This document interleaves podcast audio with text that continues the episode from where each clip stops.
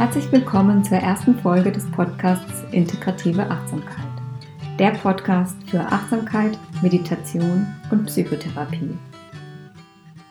In diesem Podcast werden wir verschiedene Wege der Achtsamkeit vorstellen und es soll dabei vor allem darum gehen, Wege aufzuzeigen, wie wir Achtsamkeit wirklich ins eigene Leben integrieren können. In dieser ersten Folge wollen wir darüber sprechen, was wir unter integrativer Achtsamkeit verstehen und wie wir überhaupt eine achtsame innere Haltung entwickeln können. Außerdem geben wir einen Ausblick auf die Themen der nächsten Folgen, über die wir mit verschiedenen Gästen und Expertinnen und Experten sprechen werden. Und da können wir schon so viel verraten, es wird darum gehen, warum Achtsamkeit eher eine Lebenshaltung ist und keine Methode. Wir werden über das Selbstmitgefühl sprechen, über verschiedene therapeutische Wege, über unterschiedliche Meditationsarten, über achtsame Kommunikation, über Resilienz, Wohlbefinden und positive Neuroplastizität und noch vieles mehr.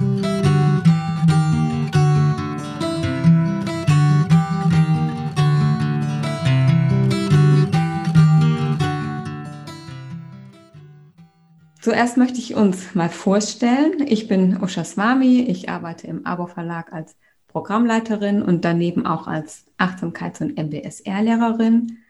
Und ich freue mich sehr, Lienhard Valentin hier zu begrüßen und vorzustellen. Lienhard ist der Gründer und Inhaber des Abo Verlags. Er ist Achtsamkeitslehrer, Gestaltpädagoge und Buchautor.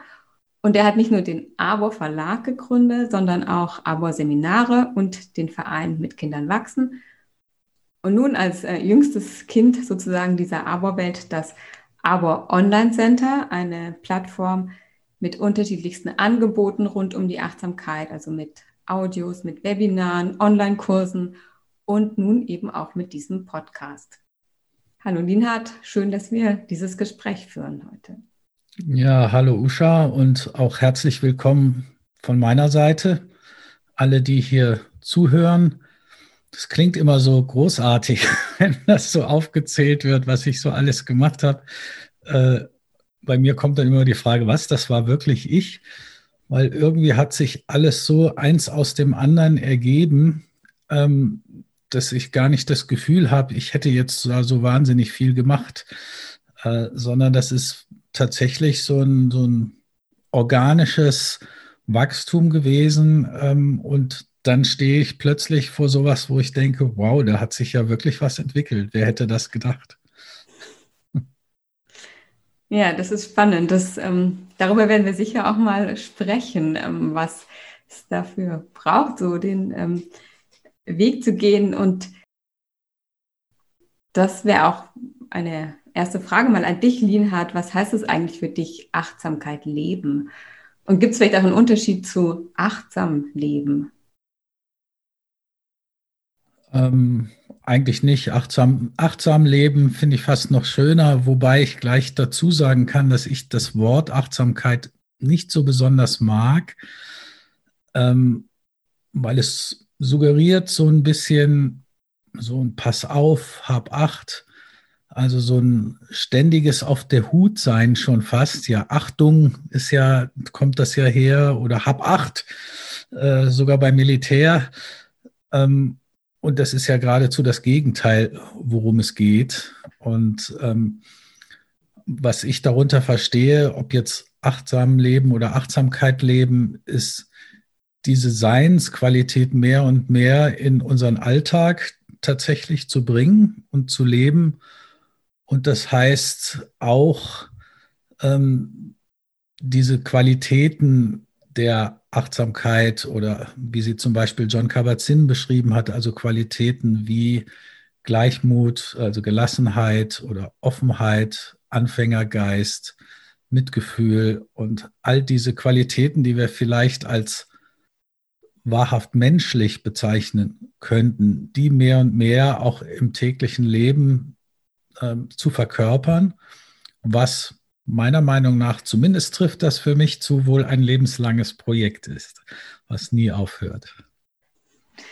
Ja, weil es ja keine Technik ist, die man einmal gelernt hat und dann immer genau anwenden kann, sondern das Leben geht weiter und bietet immer wieder neue Herausforderungen und es geht darum, ja, immer wieder neu drauf zu antworten oder zu ähm, bewusst zu reagieren.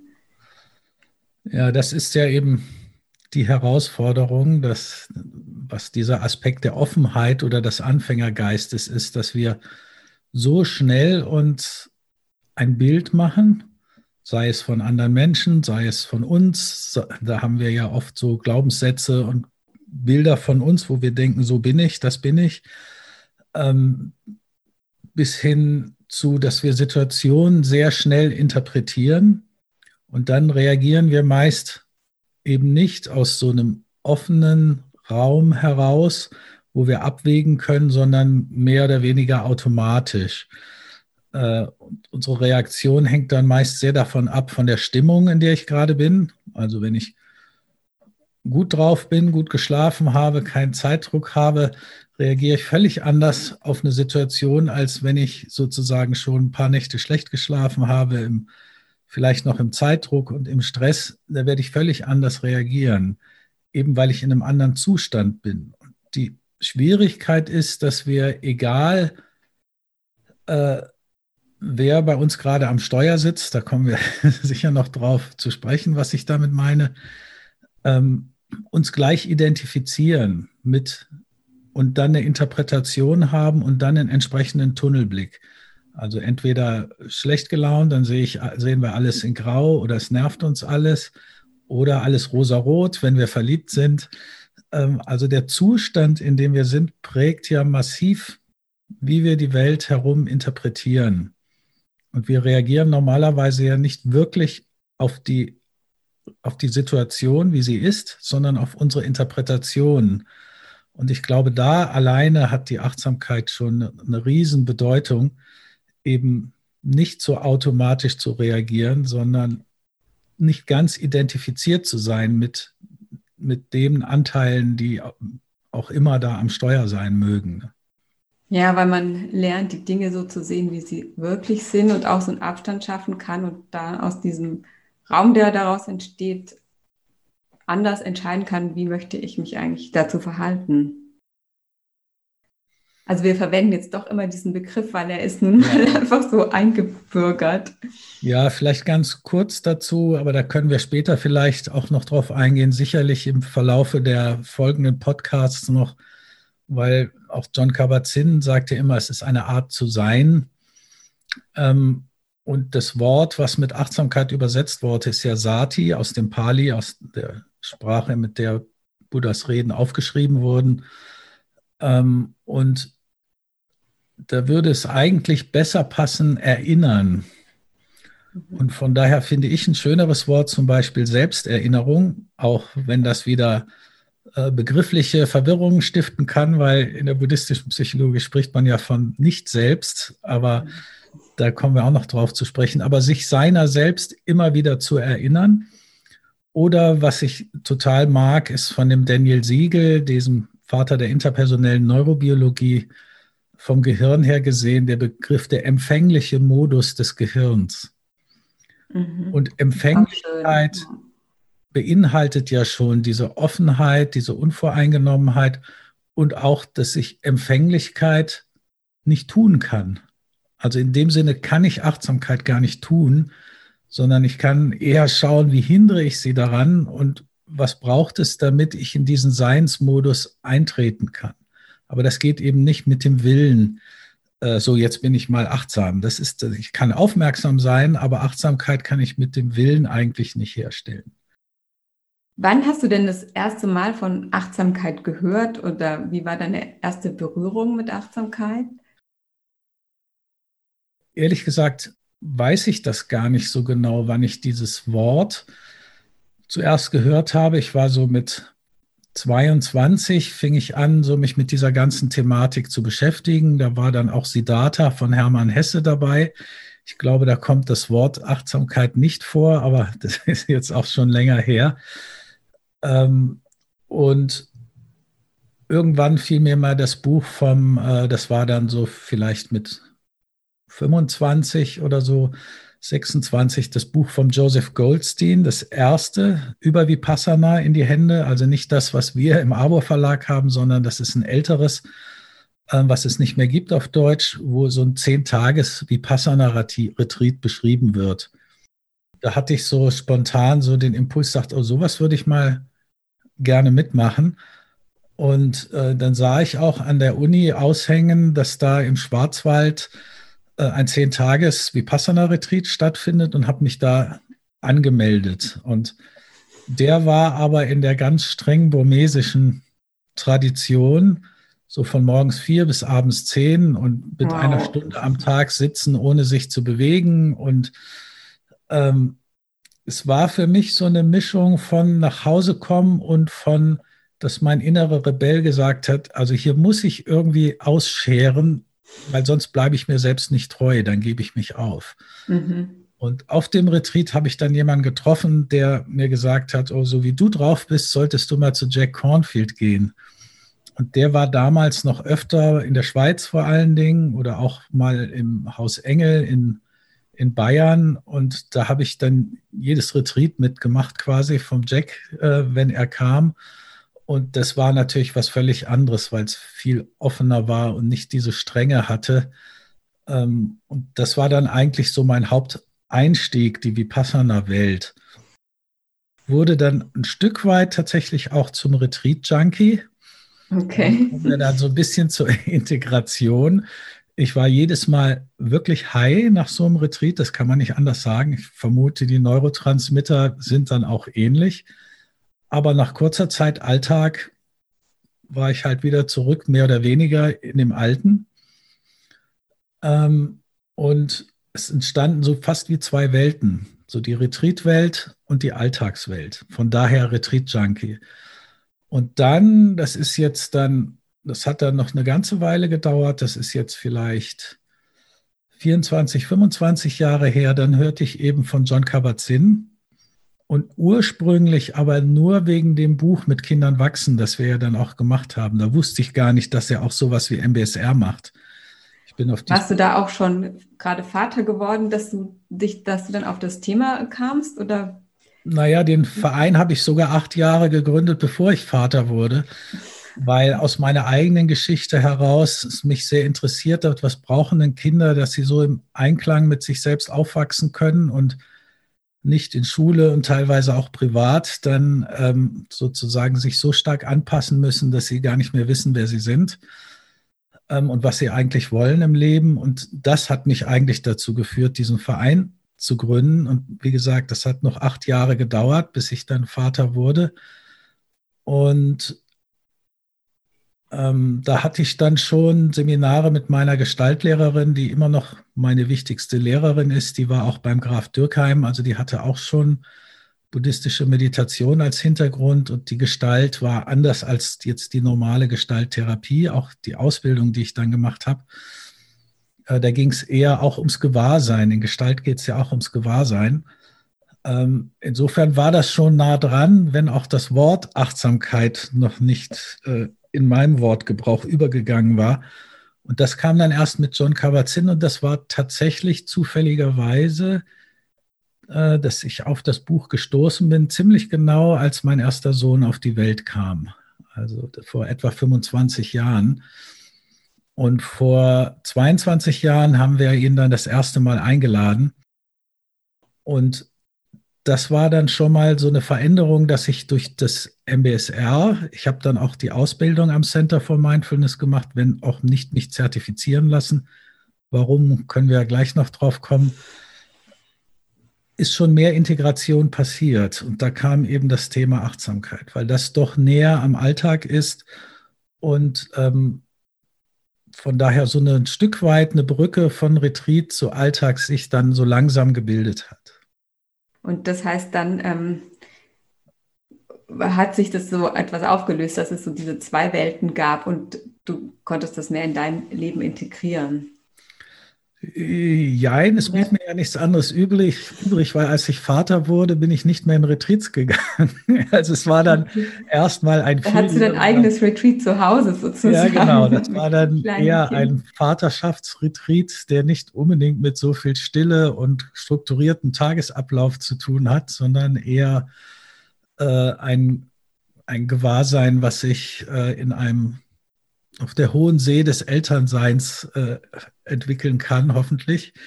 Und auch, wie Jon Kabat-Zinn meinte, Eltern seien die ganze Katastrophe.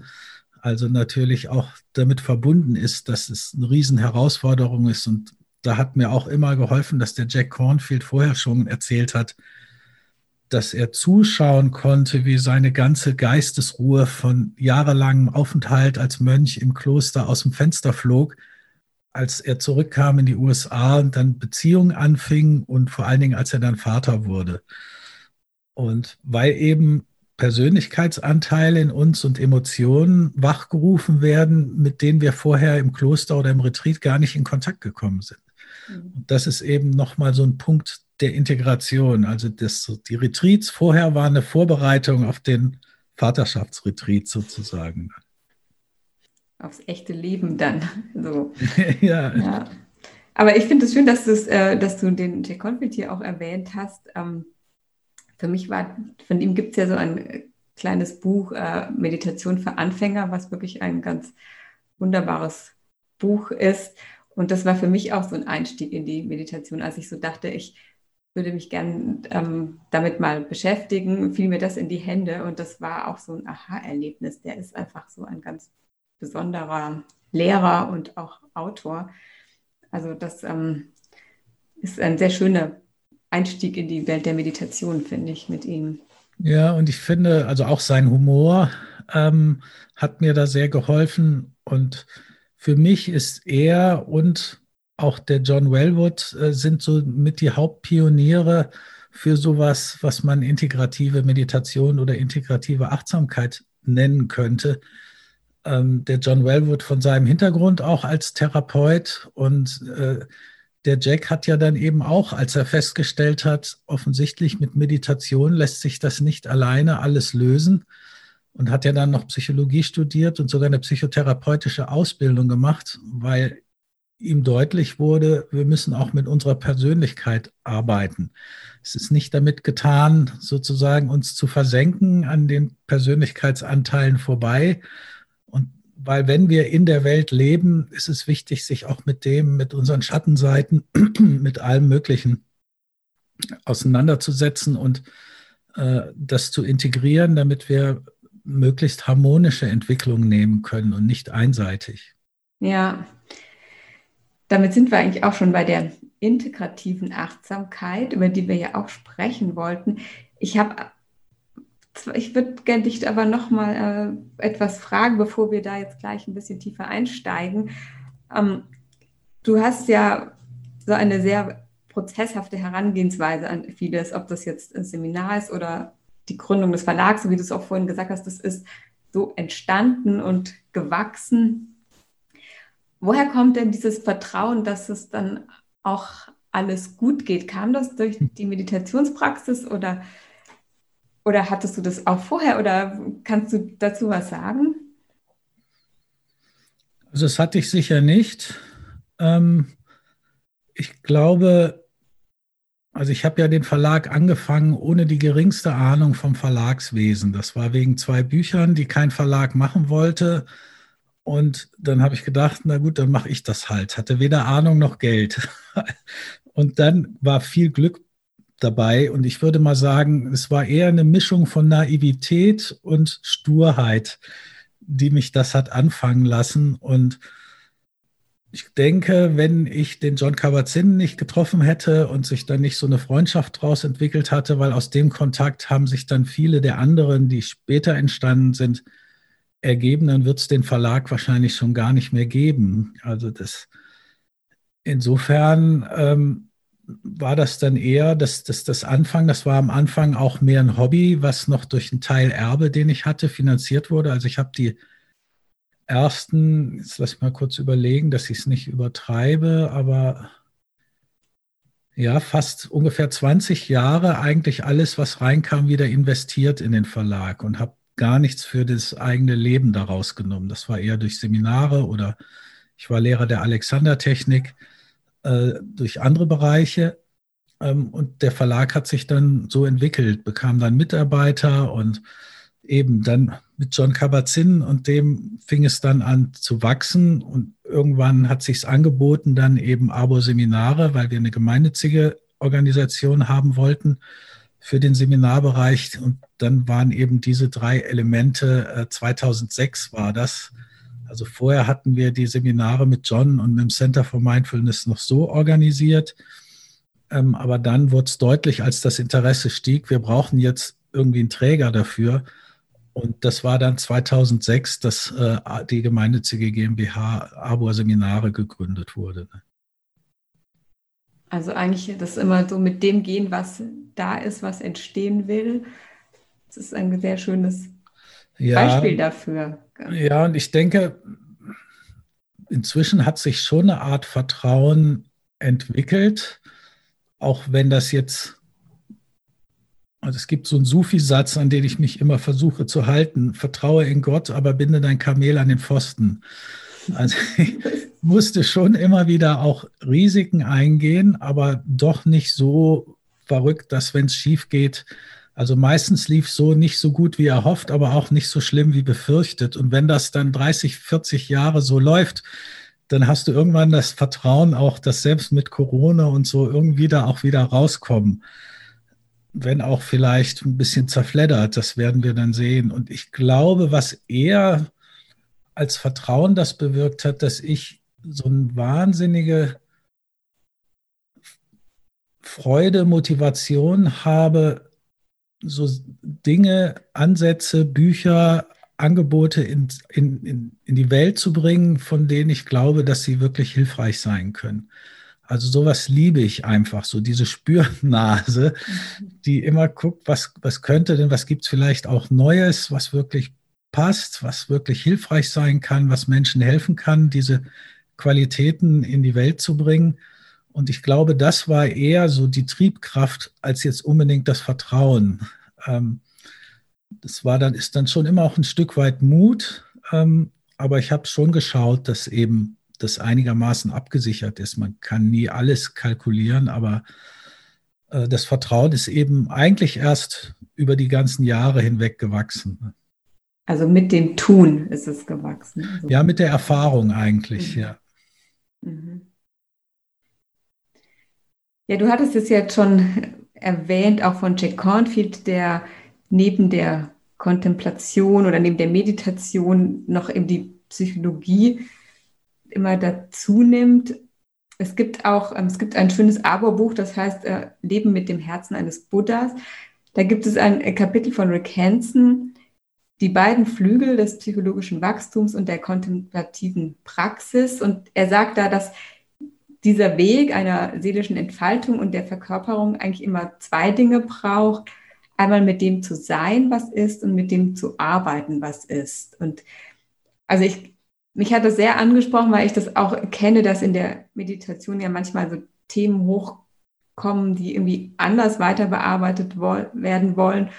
Oder auch manchmal, man kann ja auch beim Meditieren um schwierige Sachen so herum meditieren und ähm, so ein bisschen aussitzen, aber es bewegt sich ja nichts. Also dieses, dass es manchmal wichtig ist, nochmal anders da heranzugehen. Und das ist ein bisschen ja das, was du mit integrativer Achtsamkeit meins, aber das würde ich gerne nochmal von dir hören. Wie würdest du das beschreiben, integrative Achtsamkeit? Ja, das ist ein, ein großes Thema. Ähm, in gewisser Weise hatte ich das schon sehr früh, auch wenn ich den Namen dafür nicht hatte, weil eben, wie gesagt, die Katharina Martin, meine Gestaltlehrerin, ähm, ist ja eine der ersten Gestaltpsychotherapeutinnen in Deutschland gewesen, Ausbilderin, hat... Äh, Und ähm, insofern war das von Anfang an ein Stück weit dann bei mir schon verbunden. Also die Arbeit am, am Persönlichen in Verbindung auch mit einer kontemplativen, also Meditation hatten wir bei ihr immer auch schon dabei. Also und parallel eben noch das Vipassana.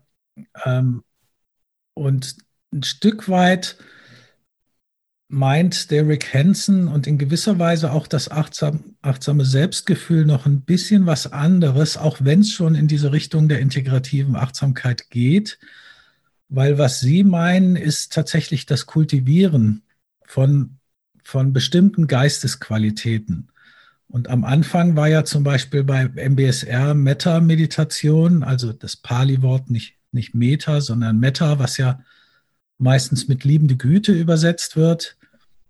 Ich übersetze es meistens eher mit bedingungslosem Wohlwollen, weil liebende Güte klingt für mich schon fast so heilig, dass das so hohe Ansprüche stellt. Mhm.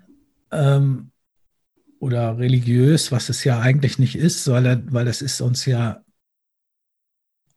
angeboren, dass wir diese Qualität in uns haben. Die Frage ist nur, wie, wie hat sie sich entwickelt? Und was dieses Kultivieren anbelangt, da war eben tatsächlich dann bei mir als erstes das achtsame Selbstmitgefühl, eben diese Qualität, die auch nochmal meine Praxis und meine Sicht auf die Praxis sehr verändert hat, weil mir nämlich deutlich wurde, dass ich doch oft achtsam über schmerzliche Erfahrungen hinweggegangen bin. Also so in dem Sinne, ja, es ist halt, wie es ist, weiter geht's. Aber ich hatte, ich bin gar nicht auf die Idee gekommen oder hatte nicht den Mut, weil Unangenehmes, Schmerzliches wollen wir ja eigentlich nicht fühlen. Also da wenden wir uns schnell ab. Und wenn wir das nicht wirklich durchgefühlt haben und damit sein konnten, dann kommt das natürlich bei der nächsten ähnlichen Gelegenheit, das Unerledigte, auch wieder mit hoch. Das war für mich nochmal ein Riesenschritt mit dem achtsamen Selbstmitgefühl, dass das nicht, wie ich befürchtet hatte, so ein amerikanischer Zuckerguss ist, der jetzt da noch rüberschwappt, sondern wirklich eine, eine Kraft, die uns den Mut gibt, mit uns zu sein, wenn wir es gerade schwer haben auch. Und nicht dran vorbei zu meditieren, nicht auszuweichen, weil wir können ja auch einfach immer zum Atem zurückgehen und das einfach nicht beachten und, da, und der sogenannte Spiritual Bypass, also an all diesen Dingen vorbei meditieren. Und das war für mich dann tatsächlich nochmal sowas wie eine kleine Revolution in meiner Praxis und auch für mein Leben.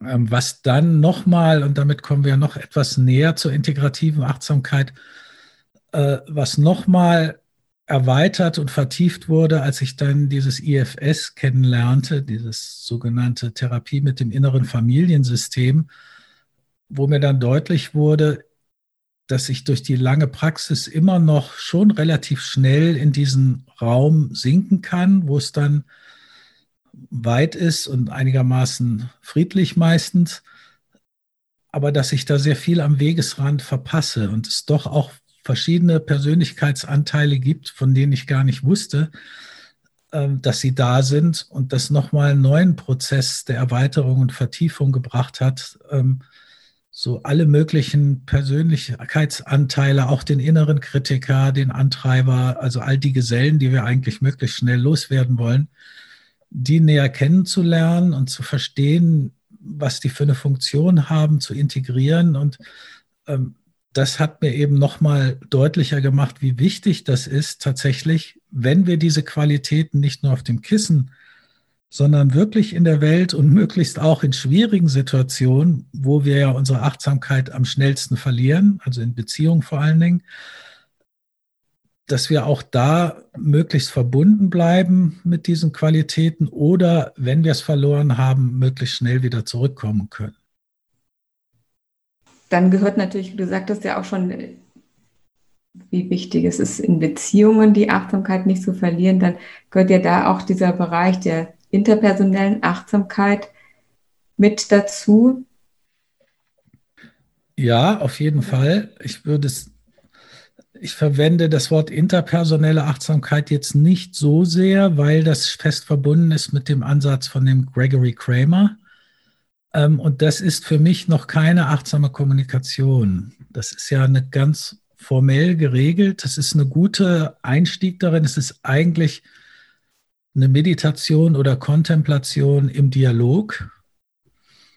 Aber achtsame Kommunikation, die auch im Alltag, ohne dass gleich auffällt, man macht da irgendwas, ist nochmal was anderes. Also das, das hat nicht diese starken Reglementierungen oder dieses Format, was total hilfreich ist, um erstmal quasi in diesen Modus zu kommen und Geschmack, ein Gefühl dafür zu bekommen, wie fühlt sich das denn an, mit mir verbunden zu sein und gleichzeitig offen zu sein für jemand anders und bestimmte Fragen, sei es wie bei Gregory Kramer, der hat mehr die klassisch-buddhistischen Fragen kontempliert, so wie was ist Vergänglichkeit und so weiter, oder seien es Fragen, die mich bewegen, dass ich da eine Zuhörerin, einen Zuhörer habe, die mir wirklich von Herzen einfühlsam zuhören, aber sich nicht einmischen, keine Kommentare geben, nicht versuchen, mich zu retten ähm, oder sonst was, sondern wirklich nur in Anführungsstrichen da sind, was das für ein riesiges Geschenk ist.